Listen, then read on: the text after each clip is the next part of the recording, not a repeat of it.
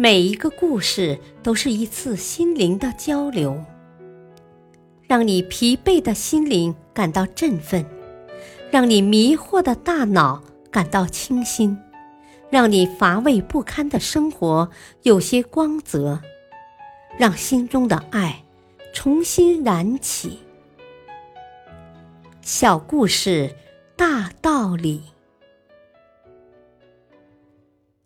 生活篇。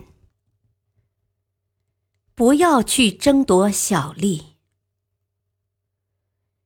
知道吗？和我们一起进公司没多久的同事乔小芳，她的手机费公司一直都是实报实销的。我前两天去财务那儿无意中看到的。你说的是真的还是假的呀？那我们怎么没有啊？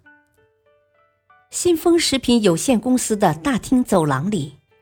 几个新进刚来的同事在小声的议论着，这事恰巧被路过的公司行政主管马小丽听到了。竟会有这种事情在我们公司里？一次，他借汇报工作之机向公司老板报告了这件事情，他果然露出相当惊讶的神色，沉默了半晌后说。啊，文秘人员不是都没有通讯费吗？可乔小芳有啊！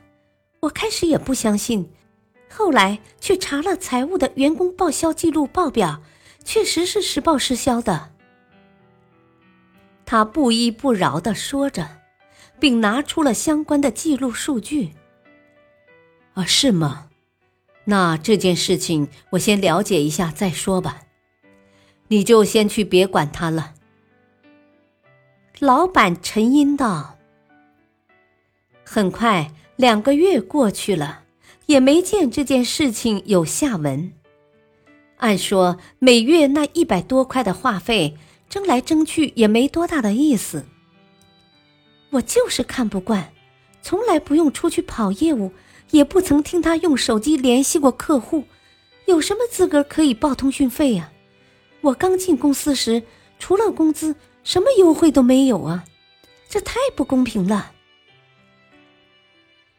他忍不住向一位十分老练的同事抱怨：“啊，他的手机费并不是自己的，你难道不知道？只是他的名字被老板借用了一下而已。那时他给自己小蜜弄的新电话，是为了不被老板娘有所察觉。你知道的，有些事情，大家一旦撕破了脸面。”都会不好说话的。暗暗的，他透露出了内幕：“你傻呀，拿他去和老板说事情，还不是去自找倒霉吗？”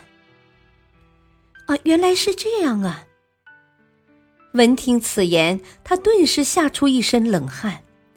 一怔之后，并暗暗自责：“啊，我太不知高低深浅了。”难怪那天在老板办公室里，他总是冲我皱眉头呢。大道理，不要总是用羡慕的眼光去看别人，并为此而争夺一些所谓的蝇头小利。只有理性的去看待问题，不被自己的情绪反控，这样无论是在工作还是人际关系中。你才能始终保有舒畅的心情。感谢收听，下期播讲假想的担忧。敬请收听，再会。